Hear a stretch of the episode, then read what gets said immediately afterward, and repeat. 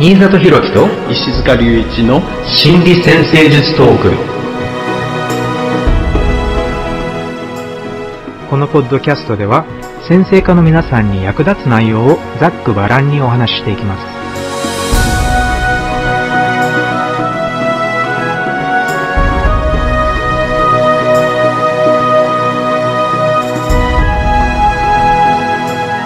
はい、皆さん、こんにちは。新里博樹です。こんにちは石塚隆一ですよろしくお願いしますよろしくお願いします。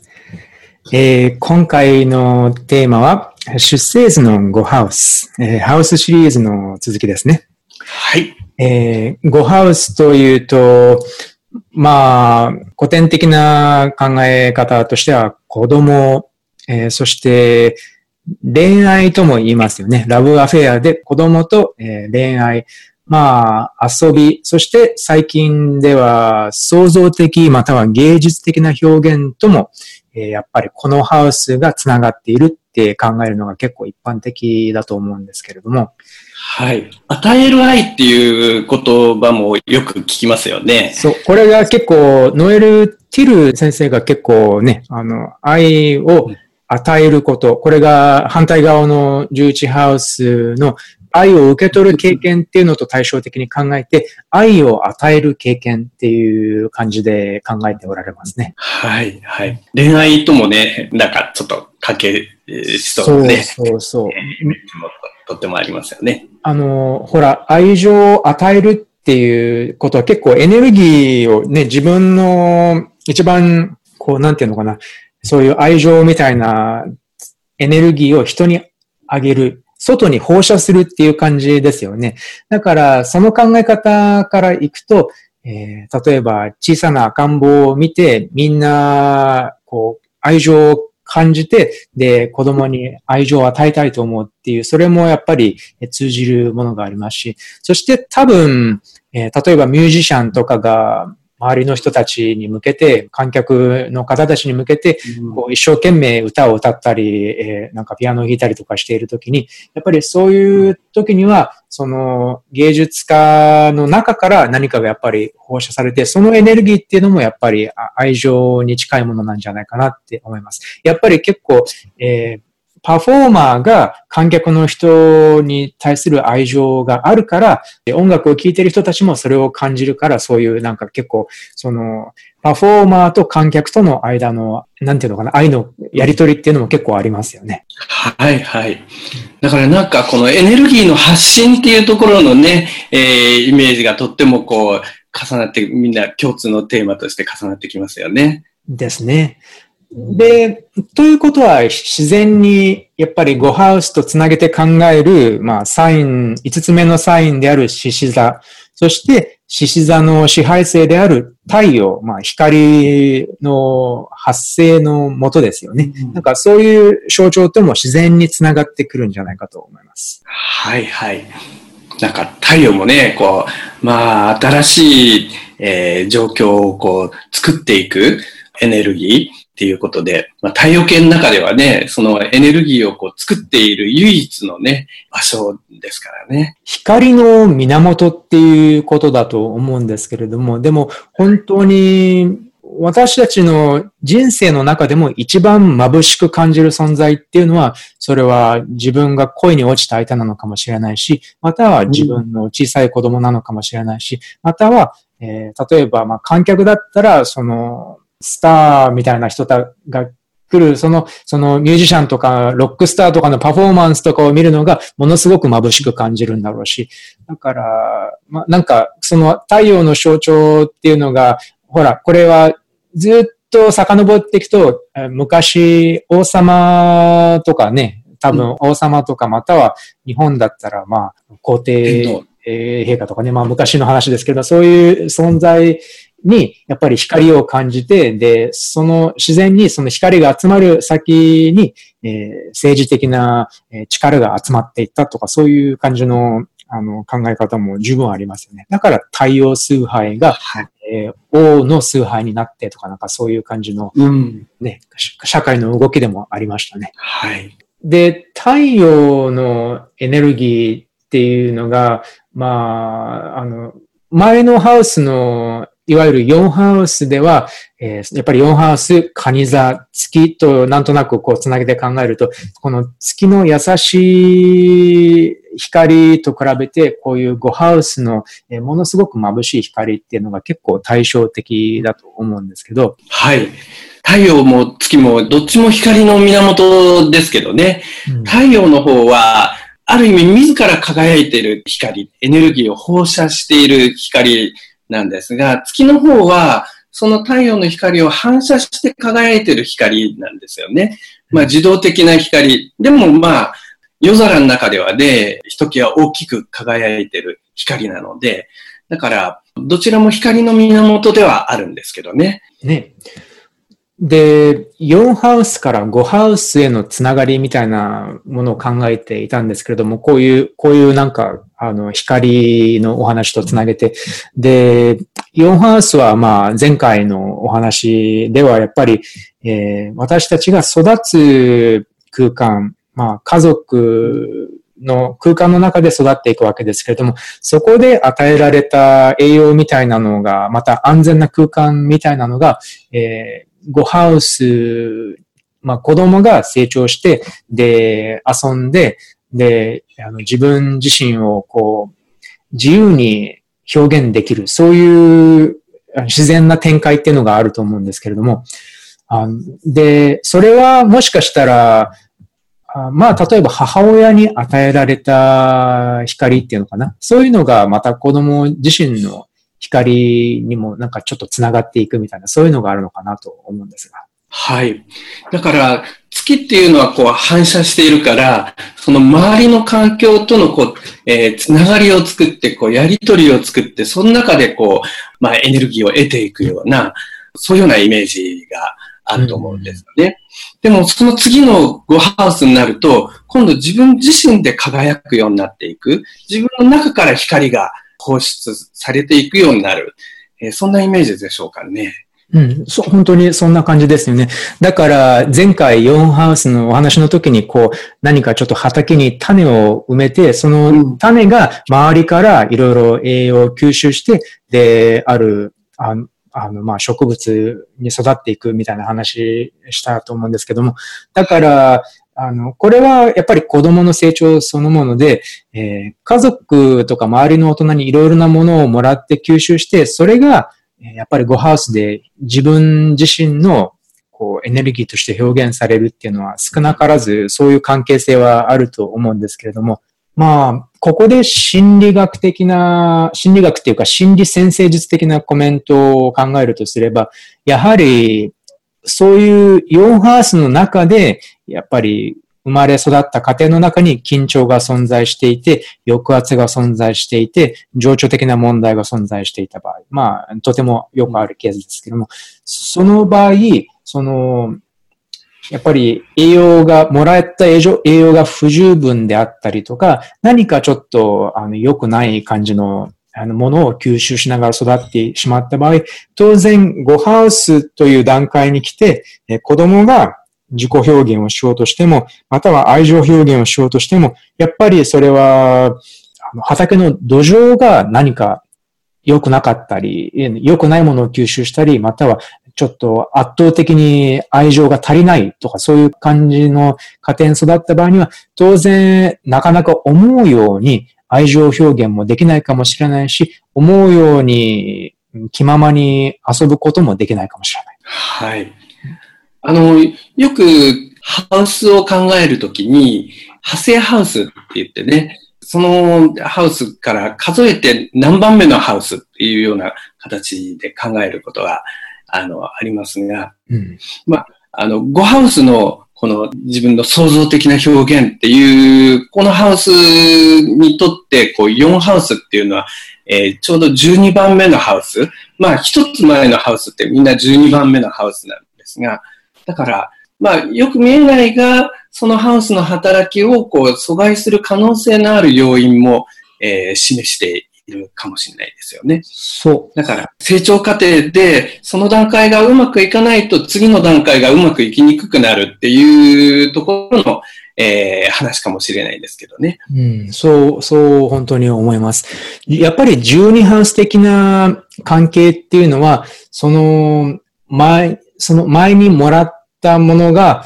えー、インスピレーションとなる可能性もあれば、ね、過去の経験がインスピレーションになることもあれば、やっぱり過去の経験、過去の経験によって自分が、今の自分が制限されてしまうっていう経験にもなり得ますからね。はい。で、割と面白いなって思うのは、芸術家の、例えば、まあ、絵とか、あの、歌とかでも何でもいいんですけれども、芸術家のこう作品とかを見ていくと、やっぱり少なからず自分のルーツっていうのに影響されていますよね。はいはいはい。これはいろいろな意味で、だから、えー、まあ、すごくポジティブな形で、その自分のルーツについて、えー、歌ったり書いたりするっていうこともあるだろうし、または、その何か、えー、そのルーツの中で傷ついているものがあったら、それをそのままやっぱり芸術作品にとして表現していくっていうのも、あの、よくあるケースだと思います。うん。うん、そうですよね。やっぱり、その、作り出すもののこう源になっていく可能性もあるわけですよね。うん、だから、そういう意味では、えー、これは、あの、日本語でもカタルシスとかって言いますよね。はいはい。ね。だから、傷ついているものでも心でも何でもいいから、とにかく、えー、芸術作品として表現してしまうっていう。なんかそういう、そういうすることによって、こう、ちょっとそういったいろいろ濁って溜まっていたものが、えー、浄化されていく。浄化されるっていうことですね。そういう、そういう感じの動きが心理学でカタルシスって、えー、言われていますね。はい。うん、うんまあそういう働きと、この創造性、クリエイティブ、このね、えー、ゴハウスのこのテーマっていうのが、あの、とってもつながってくるわけですよね。うん、あと、子供っていう言葉で考えると、まあ、子供とか遊びとかっていうことを考えるときに、ほら、大体子供時代は、まあ短くて、で、そこから大人になってしまったときに、じゃあ、ゴハウスはどう経験するのかっていうことについても、ちょっと考えてみたんですけど、えー、例えば大人になる過程で何を失ってしまうのかっていうふうな感じでも考えているんですけども、うん、で、子供心とかって言うと思うんですけど、まあ最近ではやっぱりインナーチャイルドとかって言いますよね。はい、はい。ね、自分の中にまだ住んでいる子供の自分っていう感じの意味だと思うんですけど、うん、で、そういったインナーチャイルドや子供が何をあの感じていて、で、大人の自分に感じられないものっていうのは何なのかって考えたときに、やっぱりこういう遊び心であったり、無邪気な喜びであったりっていう心のことだと思うんですけれども、で、その心が全く大人から失われてしまうと、えー、義務とか責任だけの人生になってしまうので、そこまで行ってしまうと、今度はものすごく生きていてもつまらないっていう風になってしまうので、だからやっぱりこれもものすごく大事な領域だなって思うんですけど。はい。まあ、ゴハウス、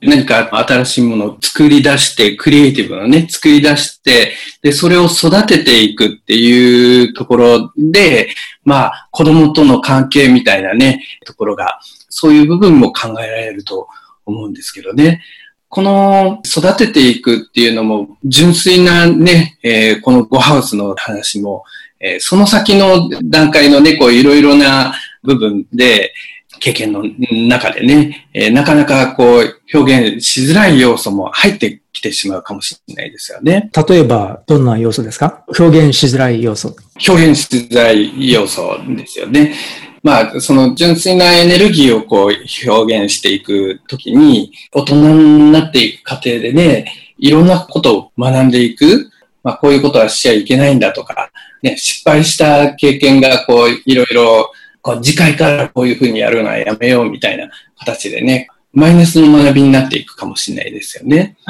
私は結構そういう経験がロックハウスなんじゃないかなっていうふうに自分の中では解釈してるんですけどね。なんか、そういう現実社会で、まあ学校であったり仕事場であったりとかでいろいろやってはいけないことを学ぶことによって自分の行動を、あ、これじゃいけないんだなとか、そういうルールを学んでいくっていうのは、えゴハウスじゃなくて、ロックハウスなのかなとかっていうのは考えたりするんですけど。そうですよね。先生はどう思われます？ねはいはいはい。だから、その、えー、ゴハウスは純粋なこう自分の表現だとすれば、それに対して、その、反省したりだとか、あとその次のナルハウスは、今度他人の立場に立ってみてとかね、いろんな形でこう修正がこう入っていく過程があると思うんですよね。そうそう。で、多分だからゴハウスにおけるそういう自分の純粋なエネルギーっていうのはものすごく重要なんだけれども、その次の段階で、やっぱり現実の社会で他の人たちとこういろいろまあ責任とかを果たしている間に、いろいろ、あ、こういうことをやってはいけないんだとかっていう制限を学んでいって、そこから初めて人間関係、ナナハウスの他の一人の人間との親子関係とかじゃなくて、対等の関係を築ける準備ができるんでしょうね。そうですよね。だからまあだから、その元になってる、その純粋なその自分のこう表現の場みたいなのが、えー、ゴハウスっていうことですよね。そう。で、やっぱり赤ん坊のイメージとか小さな子供のイメージで考えてみると、私はすごく納得いくんですけれども、ほら、赤ん坊とかものすごい小さい子供の頃って、えー、結構無条件の愛ってのがあるじゃないですか。はい。無条件で無制限の愛で、これは結構小さい子供とか見てるとよくわかるんですけれども、えー、例えば子供は、誰でも無条件に愛情を捧げるっていうのもあると思うんですけど、自分のこともすごく好きなんですよ。ああ、その自分自身に対してっていうことですね。だから自分自身からこう発信していく、え周りに対する愛情もそうだし、自分自身に対する愛情も無条件だと。そう。そもそもなんでかっていうと、自意識ってあるじゃないですか。はい。自意識にまだ束縛されていない段階だからだと思うんですよ。ああ、なるほど。だから、過去になってないっていう感じですかね。経験のフィードバックになってない。ああと、ほら、自分と他人っていう、そういう分け方もまだ行っていないっていうか。あ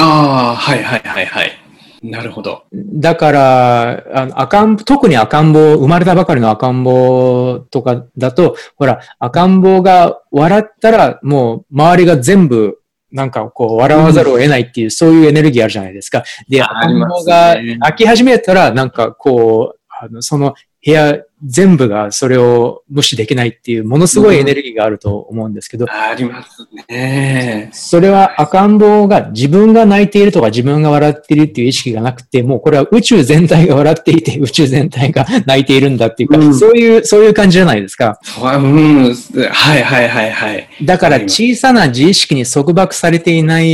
人間っていうのがそれだけ強力な存在であって、だから結構そういうところを失わない、あの、なんか、ミュージシャンとかロックスターってものすごいカリスマ性はあると思うんですよ。たただ、人間性にものすごい問題がある人とかもいると思うんですけど、そういう感じで、あの、大人になると。ただ、でも、その自意識に束縛されていないからこそ、こういう人間の中にある純粋なエネルギーっていうのが、えー、全く制限されずに周りに放射されていくっていうの、そういうのはやっぱり赤ん坊とか子供とか見てるとよくわかると思うんですけど。はい。その赤ん坊の、その、外へ向けたエネルギーの発信はそんな感じなんですが、その純粋な赤ん坊が、あの、周りから影響を受けるときも、その、全部をこう、吸収していく感じですよね。そっちは、まあ、4ハウスとか月の方の、こう、話で、でも、周りに対してこう、エネルギー発信していく方の様子っていうのは、5ハウスの方の根本のね、こう、エネルギーみたいなところに、えー、イメージ通じるかもしれないですね。そうですよね。で、そういうふうに考えていくと、やっぱりこの太陽と月の比喩っていうのはものすごい合っているなって思うんですよ。な、うんでかっていうと、太陽の光は自分の中からものすごいエネルギーが周りにね、宇宙に向かって放射されてい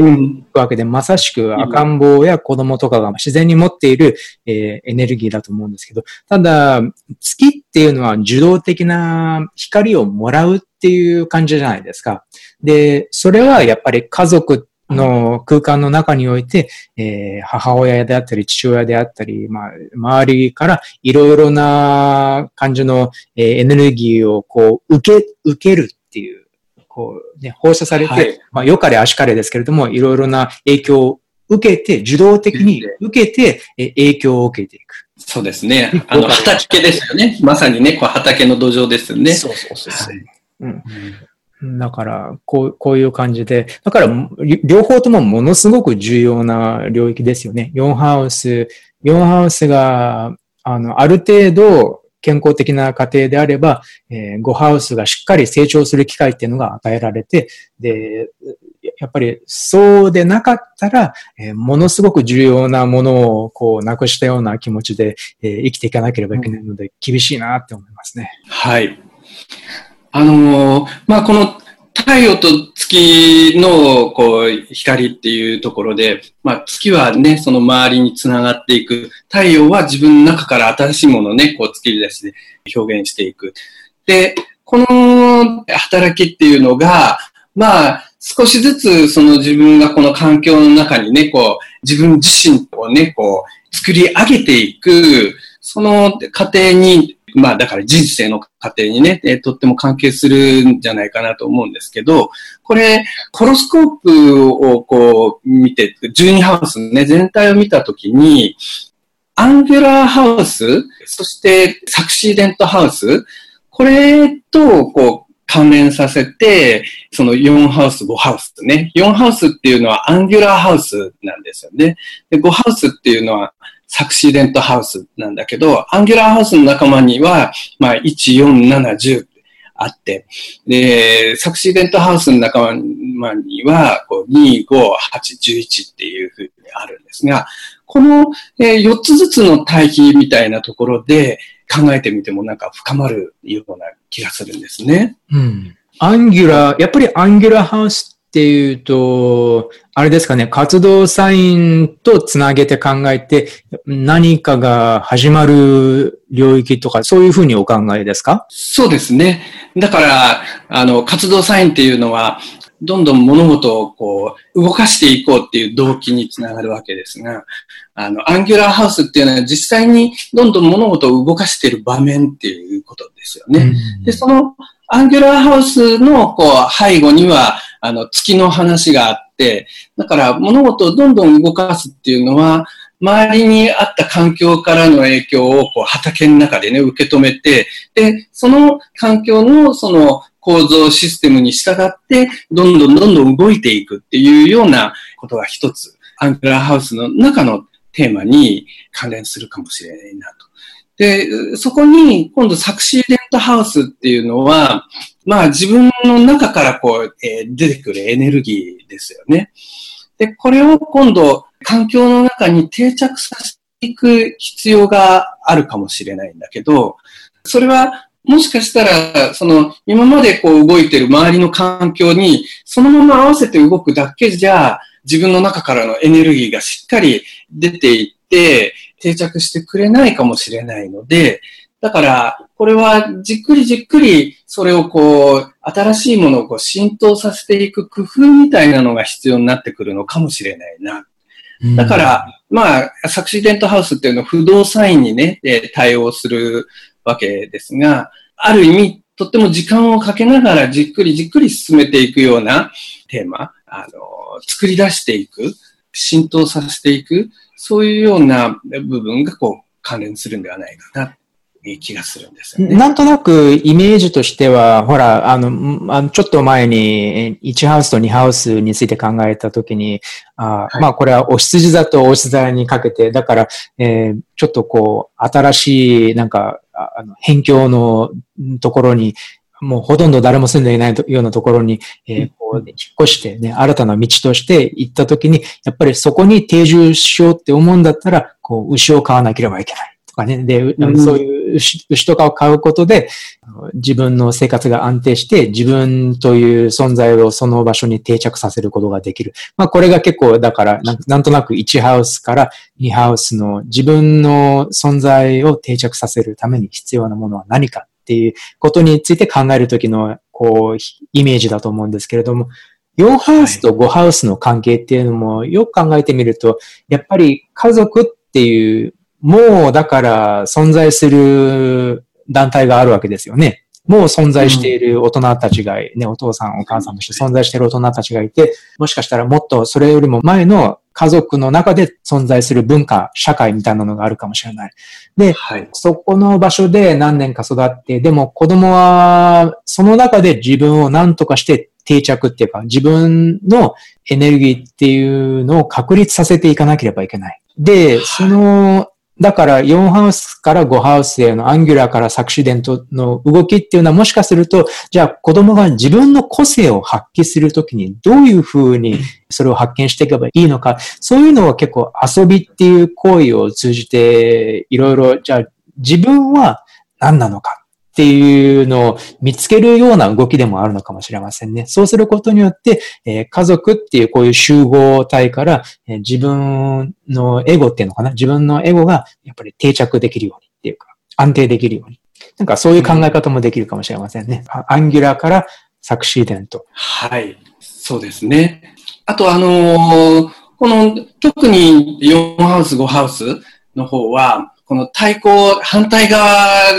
が、まあ、10ハウス、11ハウス、うん、えー、それは、あの、古くは土星に関わるね、サイン、ね、ハウスに対応する部分なんですが、だから、太陽、月も自分自身をこう表現していくっていうことにあるんだけど、それは、あの、まあ、長期的に、その、自分が自分であり続ける様子を、そこに、こう、しっかりとね、発信して定着させていく。そういうことに関わるのかもしれないですよね。1ハウス、2ハウスっていうのは、まあ、火星とか金星とかね、いう次元なので、だからその表現って一つ一つの、えー、一個一個の動き、表現みたいなね、ところで、うまく動いた、動かなかったっていうところがこうポイントになるかもしれないけど、その4ハウス5ハウスのところは、あの自分が自分であり続けるっていうことに関係するテーマなのかもしれないですよね。なるほどね。そう、自分が自分であり続ける。また、充実感かな？生きているっていう感覚とかね、はい、結構そういうのも全部そういう自己肯定の行為ですよね。はい。ほら、やっぱり5ハウスと、あと性的な関係っていうのも5ハウスじゃないですか。はいはいはい。5ハウスと8ハウスですけれども、やっぱり恋愛や、そして楽しい行為としての性的な関係っていうのかな。そういうのもやっぱり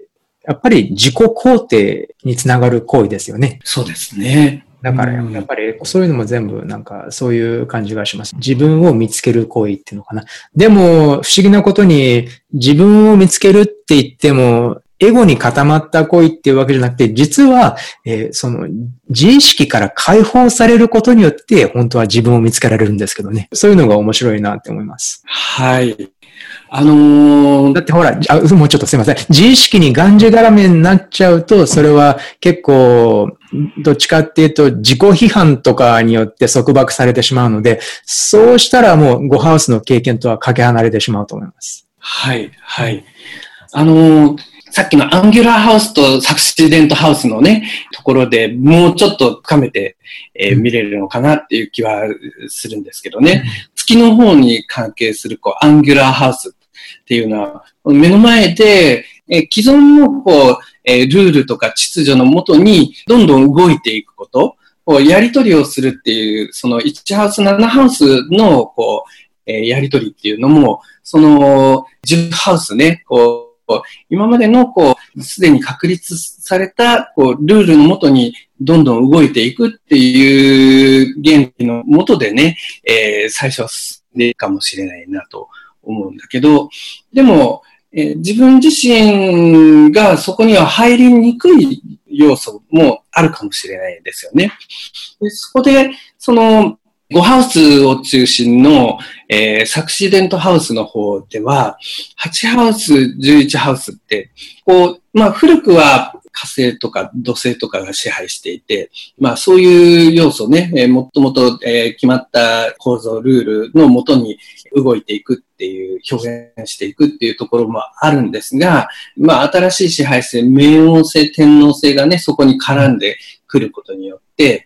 今までのルールではない異なる集団のルール、あの、自分を含めたこう集団のルールをこう作っていく。だから、あの、ルールの中に、その自分の、こう、独創性っていうか、そのクリエイティブな部分を、こう、含めながら、まあ、ルールを変化させながら、新しい未来を作っていくみたいなニュアンス、そういう活動が、このサクシーデントハウスのところでは考えられると思うんですよね。うん、だから、特に5ハウス、8ハウスとかね、そのセクシャリティに関連するっていうふうによく言われますが、そういう部分も、まあ、もうちょっと大きい視点から考えれば、自分自身の構造の中にね、深いところでね、構造を変容させながら自分自身をそこにこう含めていく、そういうようなプロセスの一部なのかもしれないですよね。うん。やっぱり、こういうモダンルーラーっていうんですかね、モダンルーラーが支配している8ハウスとか11ハウスって、やっぱり現代の社会の変化っていうのが結構もろに感じられるところじゃないかなとも思うんですけど、うん。まあ、特に8ハウスの変化っていうのは、まあ、心理学の発達でもあるし、また結構性についてオープンに考えられるそういう社会になってきたっていうこともありますし、だから、そういう中で自分の、まあ、問題の解決とかっていうのが比較的にだからしやすくなってきているのかもしれませんね。そういうサクシーデントハウスの中における変化っていうのが、もしかしたら、あの、情報社会とか心理学社会とかそういう影響でもっともっとだから変われるようになってきてるのかもしれませんね。そうですよね。その人間っていうのはこういろんな人と関わりながら、そこで、例えば新しい家族を作っていって、で、そうすると家計みたいなのもそこでどんどんどんどんこう枝分かれしてってこう発展していくっていうようなイメージを考えることができるかもしれないですが、まあ、特に古い世の中では、その、まあ、家族の家計の方向づけみたいなルールみたいなのが結構強くこうかかってきて、それで、その代々それを引き継いでいくようなね、え、側面も多かったかもしれないですが、でも、え、だんだんその家計の縛りっていうよりは、その時、その時のその個人のこう影響みたいなのがより入りやすくなってきてる世の中になっているのかもしれないですよね。うん。確かに、それは、そういう傾向ありますよね。はい。それと、その、こう、冥王星とか天王星とかね、そういうのが、こう、あの、顕著に働くように、まあ、一般に、こう、意識されるようになってきた、えー、そういう過程とも関連するのかもしれないですよね。はい。えっ、と、では、いくつか質問をいただいているので、またちょっと質問に答えながら、もうちょっとゴハウスについて考えていきましょう。はい。と、では、最初の質問です。えー、ゴハウスはインナーチャイルドについても何か教えてくれるでしょうか？ゴハウスを25811ハウスとして共に考えていく必要がありますか、えー、私は今自分が楽しいことをしていると私の中の子供の部分も楽しんでいると感じています。はい。インナーチャイルドについてですね。あの、まあ、ゴハウスも、あの、よくインナーチャイルドにね、結びつけて考えるですね、よくありますが、あの、このインナーチャイルドって、こう、いろんな部分とね、えー、結びつけて考えることはできるかもしれないですよね。いろんな天体はね、自分の心の中のこうあるいろんな側面っていうふうに考えることもできるし、でも、一つね、特にこのゴハウスっていうのは自分の中からね、出てくる純粋なこの、だから、まあ、赤ん坊のね、こう、純粋な、ええー、まあ、育とうとするエネルギーっていうかな、世の中に出ていこうとするエネルギーみたいなものに関係するので、まあ、ごハウスから、その、インナーチャイルドを考えるっていうのもとってもこう、深いものがあると思うんですけどね。うん、多分、インナーチャイルドっていう言葉を使うときに一番本当は必要としているというか、一番貴重、今、うん、大人が失ってしまった一番貴重なものを指して、えー、多分このゴハウスっていう領域をインナーチャイルドの領域として考えているんじゃないかと思うんですけれども、だからそれこそ、えー、自意識に縛られていない、えー、無制限の愛情っていうのを感じられる場所だからだと思うんです。で、結構だからインナーチャイルドについていろいろなんかそういうセラピーとかで行うときには、じゃあ子供は何を望んでいるのかっていうことから始めて、で、やっぱり自分を愛することっていうのを大人の自分に教えていくっていう、そういうプロセスがよくありますから、だから、特に、だから愛されなかった子供時代を過ごされた方は、やっぱり自分のインナーチャイルドが傷ついているから、えー、自分を愛することから始めなければいけないみたいなね、そうそういう感じで、えー、結構進んでいくことが多いと思うんですけれども、だから、そういう意味で、ゴハウスをインナーチャイルドとつなげるっていうのは、やっぱりそうなんだろうなと思います。だから、ゴハウスに天体がなんかいくつかある場合には、じゃあやっぱりそういうインナーチャイルドの性質、それは遊びであったり、えー、無条件の愛情であったり、えー、創造性とか喜びであったり、そういう、そういうものがどれだけ重要であるかっていうのを多分示唆しているんだと思いますし、出生図でね、ゴハウスが強調されている場合には、そして多分それは、もしかしたら天体のエネルギーの発達を追求していくことで、そういうエネルギー、インナーチャイルドのエネルギーを回復することが可能になるのかもしれないとも考えています。うん、そうですね。あの、例えば、月のね、象徴を考えて、で月っていうのも、こう、ある意味で、そのね、ちっちゃい頃に身につけていく感覚とかね、そういうものにも、こう、とっても関連しやすいかもしれないし、うん、あの、まあそういう部分からも、その内面の子供についてね、考えていくこともできるかもしれないし、でも、太陽の部分ね、太陽も、その、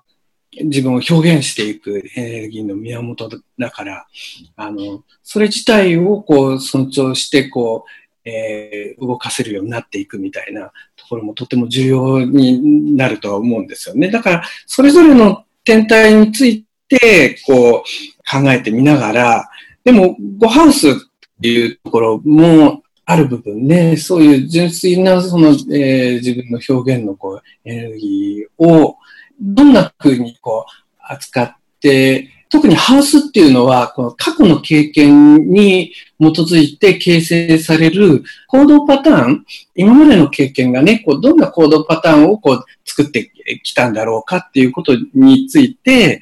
結構ね、深めてくれるものなので、だからハウスに関係させながら、こう、洞察を深めていくと、より具体的にね、ねまあ、自分の方向を見つけるヒントが得られるかもしれないんですよね。で、そんな風に考えると、ゴハウスはその表現っていうところのこう部分だけど、そのゴハウスを表現するときに、さっきの成長の話の中で、こう、えー、サクシデントハウスのね、えー、自分の表現をこう、えー、まあ、えー、世の中、周りのね、こう、えー、いろんな、えー、人々との関係の中のその構造にこう少しずつ組み込んでいく、そういうプロセスを進めるにはサクシーデントハウス全体がこう動いていく必要があるわけですよね。だその中で、その、まあ、2ハウスとか8ハウスとか11ハウス、それについても5ハウスを中心にね、そういう部分もこう考えていくと、さらにこう、えー、深まっていく部分があるかもしれないですよね。うんはい。はい。では、えー、っと、次です。ゴハウスの子供について質問です。ゴハウスと子供について質問です。この子供というのは、自分の子供もしくは縁のある子供、それとも子供全般のどれを示唆しているのでしょうか？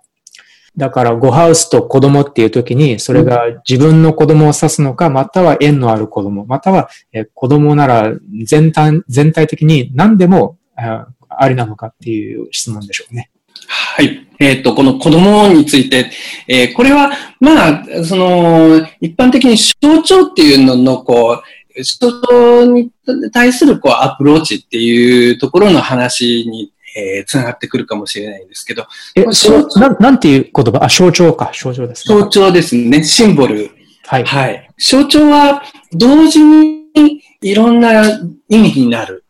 えー、いろんな次元で考えることができる。ものなんですよね。だから、その子供って言っても、その自分の子供を考えることもできるし、縁のある子供を考えることもできるし、子供全般を考えることもできるし、例えばそれが働いて実際の場面のところでも、その自分が受動的にね、その、えー、子供から影響を受けることもあるかもしれないし、自分の中の、えー、子供の要素をこう発信して他の人にこうね、え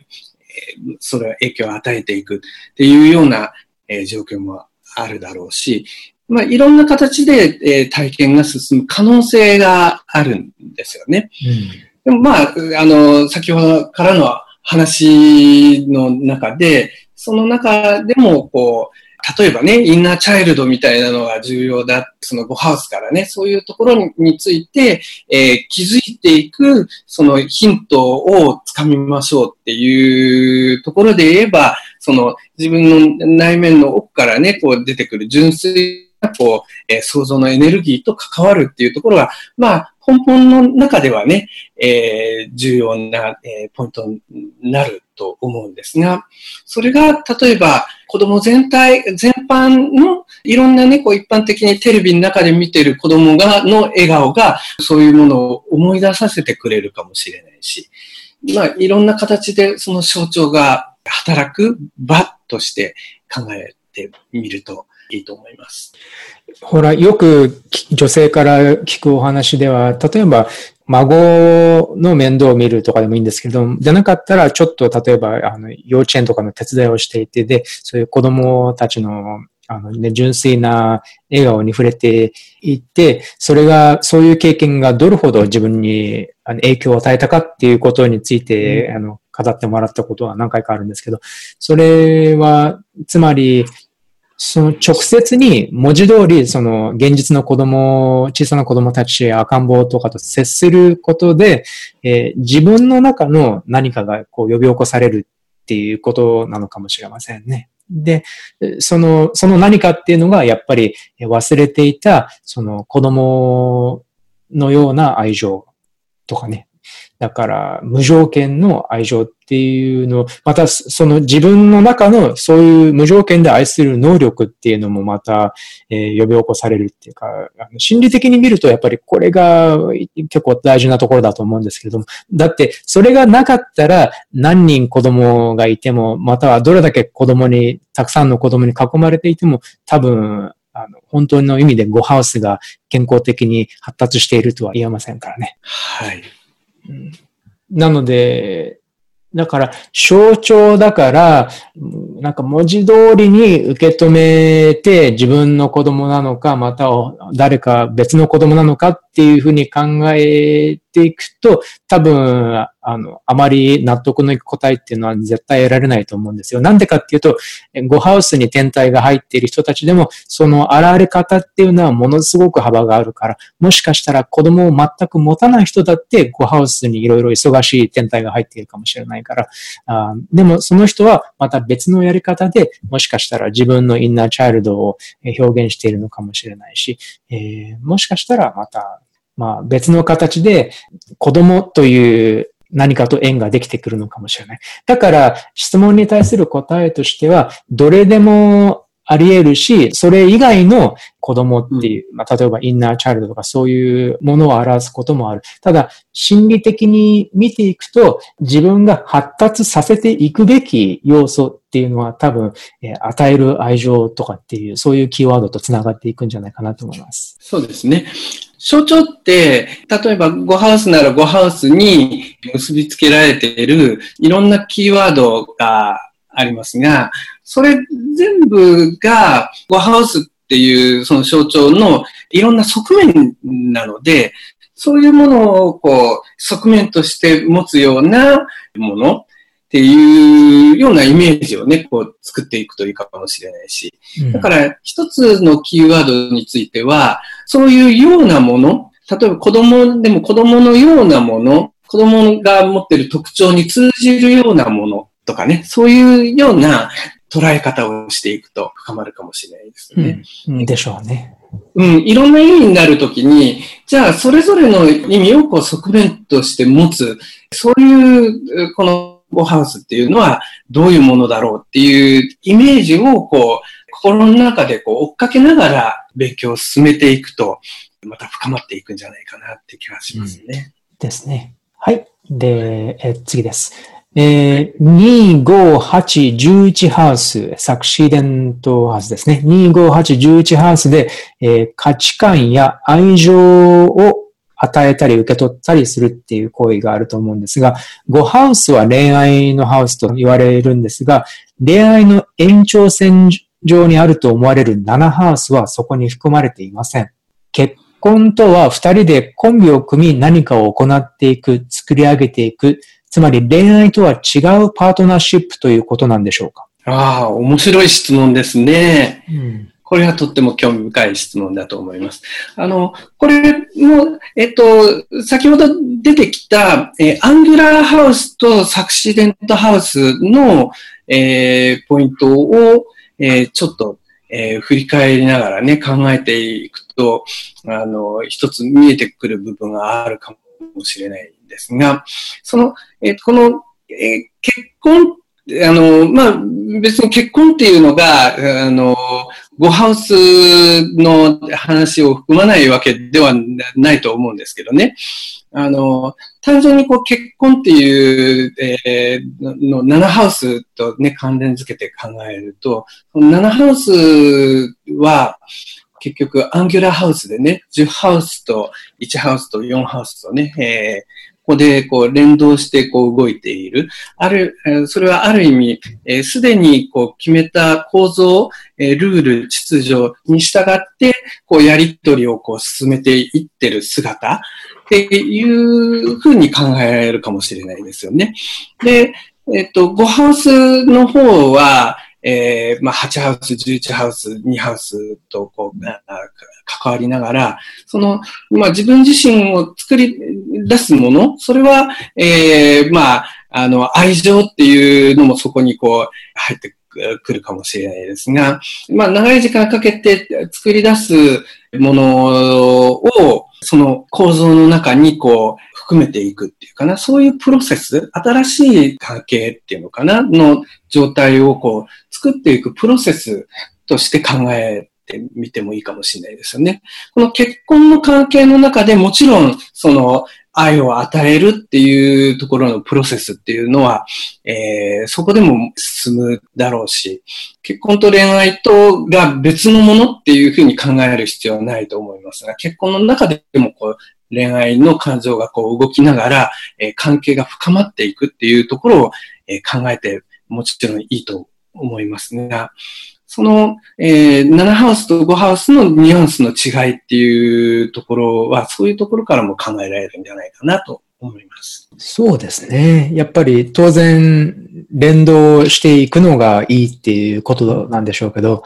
はい。まあでもやっぱり7ハウス、つまり結婚っていうことを考えると、えー、お互いに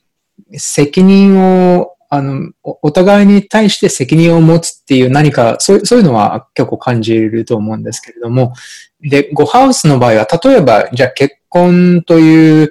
責任っていう言葉が、あの、ほら、英語ではコミットっていう、コミッテッドっていう言葉があるんですけど、うん、あんまりいい訳日本語で、あの、出会ったことがないんですけど、あつまり、ある程度だから自分は、この人に、まあ要するに一生、一緒にいるとか、そういう誓いを立てるっていう行為じゃないですか、結構。真剣に向き合うっていうことですね。そうそうそうそう、うん、で、恋愛の段階では必ずしもそういう誓いとかっていうのはないので、だから、いわば、ほら、すごく恋愛上手な人とかっっていうのがいて、それは結構、ゴハウスの、えー、自分がやっぱり愛情を与えられるから、えー、そういう恋愛経験っていうのがまたあの上手になるって、そういうのもあると思うんですけど、でもそれよ、もう一段それがもうちょっとシリアスになって、で、結婚っていう段階に進むっていうことになると、それはゴハウスの、ゴハウスで培う能力だけではちょっとできない何かが多分7ハウスで要求されるのかなっていうのは思います。あまあ、だから、ある程度自分の視点から離れられることっていうのが重要ですよね。ご、ごハウスはどっちかっていうと、やっぱり子供心っていうか、えー、自分が、えー、愛するっていうのが一番重要なんだけれども、でも7ハウスっていうことになると、今度は先ほどおっしゃってくださったように、やっぱり他の人の視点から考えるっていうことがあるので、だから、この、この二つの経験って結構違うんだなってなんか今お話ししていて思いました。はい。でもまあ、連動していれば、あのね、それが一番理想なんでしょうね。深まりますよね。ね はい。という感じです。えっ、ー、と、次です。えっ、ー、と、はい。いつも楽しみにしています。ありがとうございます。ごハウスと前後のハウスとのつながりと、その変化について取り上げてください。えー、5ハウスは2番目のサクシーデントハウスになりますが、2ハウスとはどう違いますか？よろしくお願いします。はい。まあ、この前後のえー、流れっていうのがね、とっても重要な視点でありますよね。まあ、あの、今回の話の中でも、こう、えー、特に4ハウスが月に関連して、えー、5ハウスがこう太陽に関連するっていうところでね、考えたときに、4ハウスの中でね、周りのこう人々、家族とかね、こう、身内とこうしっかり繋がって、それで、ある意味、その個人としてのエネルギーをね、こうしっかり蓄えるようなニュアンスが4ハウスではあると思うんですが、えー、まあそれを元にするか、あるいはバネにして、えゴハウスはその自分自身のこう表現っていうところにね、えー、向かって進んでいくわけですよね。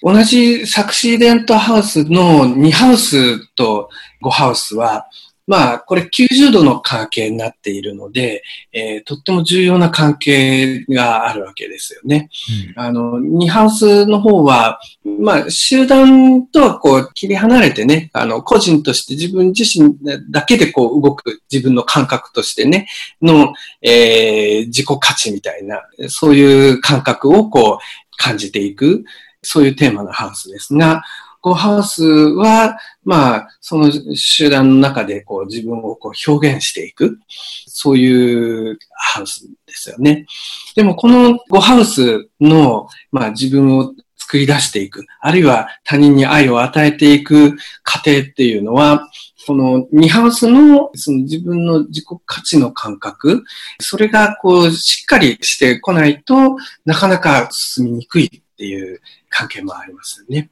そうですね。やっぱり、今おっしゃっていただいたみたいに、ニハウスが自分一人でも、もしかしたら割と積み立てていけるハウスなのかもしれないっていうのに対して、これは自己像と深く関わるハウスだから、2ハウスの自己価値っていうのは。でも5ハウスは、やっぱりある程度他の人たちとの関係を通じてでしか発達させていくことができないのかもしれませんね。やっぱり愛情を与えるには愛情を与える対象が必要だっていうこともありますしね。うんうん、はい。なるほど。という感じの関係だと思います。はい、えー、次です。ゴハウスは子供についてどのようなことを示していますか？あちょっとさっきの質問と似てるかな。例えば、どんな子供を持つか、自分にとって子供とはどんな存在か、自分と子供との関係は、こんな感じのことについてどのようなことを示していますか？はい。まあ、あの、これも象徴の意味の考え方の話ですよね。えこれは、あらゆるホロスコープの中で、ゴハウスがあることを表しているっていうことでなくて、その、えー、ゴハウスっていうのはいろんな意味になるし、いろんな人々の人生の中で、文脈の中で、人生のね、過程の中で、えー、いろんな意味になって働いていくっていうことですよね。うん、どんな子供を持つかっていうことを、ゴハウスの状態から考えることができることもあれば、自分にとって子供はどんな存在か、これを考えることもできるだろうし、自分と子供との関係はっていうのを考えることはできると思います。特にね、お母さんとして生きておられるまあ、子供を持たれている女性が、例えば先生術カウンセリングを受けにやってくる。えー、チャートを見てくださいって言って来てくださってくる。その時にやっぱり一番大切な、えー、話題の一つは、この子供について、子供と、そして子供との関係っていうのがものすごく重要な話題の一つだと思うんですけれども、そうなってくると、やっぱりこういう感じの話題になってくるやっぱりそうするとごハウスにこういう意味ができてくる。どんな子供なのか、自分にとっての子供、自分と子供との関係をどういうふうによくしていくことができるのか、どういうふうに子供とよく接していくことができるのかっていう、もしかしたらゴハウスがそういうヒントになるのかもしれないっていうのは、まあ考えられなくはないと思うんですよね。例えば、要するにハウスっていう領域の中で、どういうふうに自分を発達させていくべきなのかっていうのを表しているのが多分、そのハウスの中にある天体っていう考え方は結構あると思うんですけど。だから、火星なら火星、土星なら土星、何かそのゴハウスっていう領域の中で成長していくべきである。自分の何か中身があるっていうか、そういう感じで考えていくと、じゃあ自分と子供との関係を、えー、良くするためには自分の中のどの部分がより発展していく必要があるのかっていう、そういう感じのヒントとして見るっていうのは、まあ、りなんじゃないかなって思うんですけど。そうですね。あとあの、これは象徴についてのね、話を、ここで別の角度からね、考えるといいと思うんですけど、ここでも、ゴハウスに限らずね、いろんなハウスになったっていうことですが、このホロスコープ上の象徴から、まあ、具体的なね、解釈をこう作っ、それをその人の人生に当てはめてしまうと、えー、そのことによって、その人生を限ってしまうんですよね。だから、あのー、これはいろんなことを考えることはできるんだけど、えー、その考えるプロセスとして、ホロスコープ上から、えー、固定した意味を捉えて、それをこう、人生に当てはめるんじゃなくて、その人生の現状とこう照らし合わせながら、えー、そのホロスコープの配置をこう考えながら洞察を得ていくっていう、そういう発想の仕方をしていくといいと思うんですよね。これは、ホロスコープっていうのは、止まった描写じゃなくって、プロセスを示しているっていうふうに考えるといいかもしれないんですよね。うんまあ、ホロスコープっていうのは、なんか変化していくプロセスがどんな風に進む可能性があるんだろうか。そういうような物語をね、物語のヒントになるようなね、象徴が表されていると。やっぱり人生の時期によってあゴハウスならゴハウスで、まあ、どこでも、あのどの領域でもそうだと思いますけど、人生の時期によって天体が表すものが変わってくるっていうのはすごくありますよね。そうですよね。時期もそうだし、その条件、周りの条件も、その時の感情の状態もそうだし、いろんなことによって変わってきますよね。で、その変わってくる、例えば今の状態をそこに重ね合わせながら、あ、この象徴とこの象徴のこんな関係が今こういうふうに感じている気持ちと関連するかもしれないな。そしたら、じゃあ、こういう工夫をしていくとこういうふうになっていくかもしれないな。そういう、その動きの方向を見つけるヒントとしてね、ホロスコープを使えるといいかもしれないですね。だかだから、どの描写も固定してしまうことは、まあ、まず無理だっていうことで、例えば、だから、子育て中のお母さんにとっ、えー、ゴハウスの天体が何を意味しているのかっていうのと、子育てが終わって、もう子供が成人して育っていってしまった後で、でもまだ5ハウスには天体があるわけですよね。だから、そしたら、ああの、それはもう子供との関係っていうよりは多分その、その女性自身の創造性とか、そういうものをどういうふうに表現して、これから発達させていくべきなのか、そういうふうに視点が変わっていって、で、質問が変わっていくんじゃないかなっていうのは、そういうのは思いますね。はい。はい。えー、っと、では最後の質問です。はい。ゴハウスは子供、恋愛、創造性、教える、与える愛情などを示しますが、ルーラーが太陽であることとどのような関係がありますか？えー、自分はゴハウスをあまり理解できていないように思います。特に創造性という言葉はよく聞きますが、実はよくわかっていません。今のところ、ゴハウスイコール生きることの根源的喜びに関わっているのかな、などと考えています。えー、ぜひお考えをお聞かせください。はい。あの、この生きることの根源的喜びっていうことは素晴らしいですよね。いい言葉ですね。えー、うん、うん、とってもゴハウス、あるいは、あの、太陽をね、えー、動かす。まあ、ゴハウスっていうのは基本的に、あの、太陽のその働きをこう動かしている場面っていうふうに考えることができますよね。それでサインの方のね、獅子座っていうのは太陽の働きをこう動かそうっていう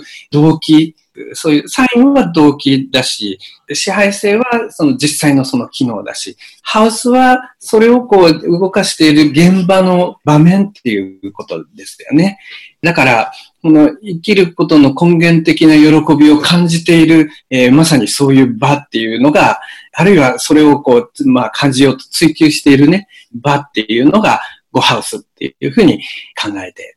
と思いますよね。うん、結構太陽の光についていろいろお話ししたので、割とだから今回のお話の内容とあのつながっている質問だなって思います。はい。創造性っていうあ、これは確かに結構いい質問かなって思うんですけど、でも創造性ということの理解ね。まあ、芸術的な活動とか芸術的な表現って言ったら分かりやすい例の一つだと思うんですけれども、それは例えば音楽とかそういうもろの芸術かもしれないし、もしかしたらまあ文章を書くとか、またはもうちょっと別に、えなんかもうちょっと違う世界で、ビジネスとかの世界で発揮する、えクリエイティブな才能なのかもしれない。でも、そういうのも入れて、とにかく創造性を発揮できているときには、こういう楽しいっていう充実感っていうのがあるんじゃないかなって思うんですけどね。ですね。なんか自分、まあ、あの、一つこの太陽っていうのは、外にこうエネルギーを放射していくっていう特徴があるので、だから、まあ、何らかの形で、その他人なり、こう、周りの環境に対して影響を与える。それはもしかしたら、こう、変化を作っていくような形で見えるかもしれないし。ほら、教えるっていう活動もやっぱり、あの、創造性であり、変化を周りに与えるっていうことでもありますから。影響を与えるっていうことですよね。そうそう教えるもそうですよね。うん、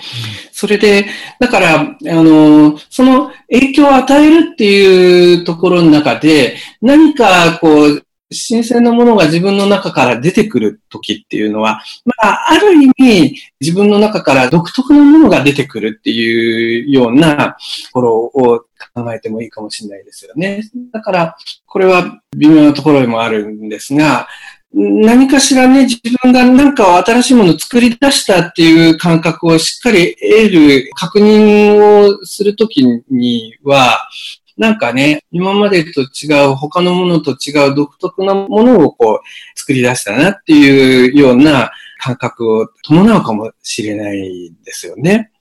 うん、まあ、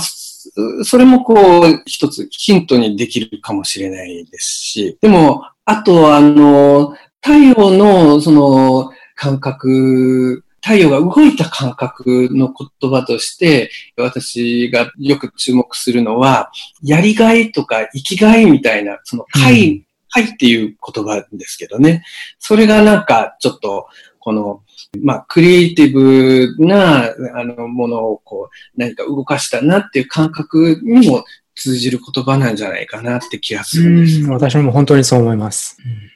やりがい、そして生きがいっていうのに、やっぱり太陽っていうのが命のエネルギーですからね。やっぱりそういう言葉と繋がっていくような気がしますね。はい。うん、はい。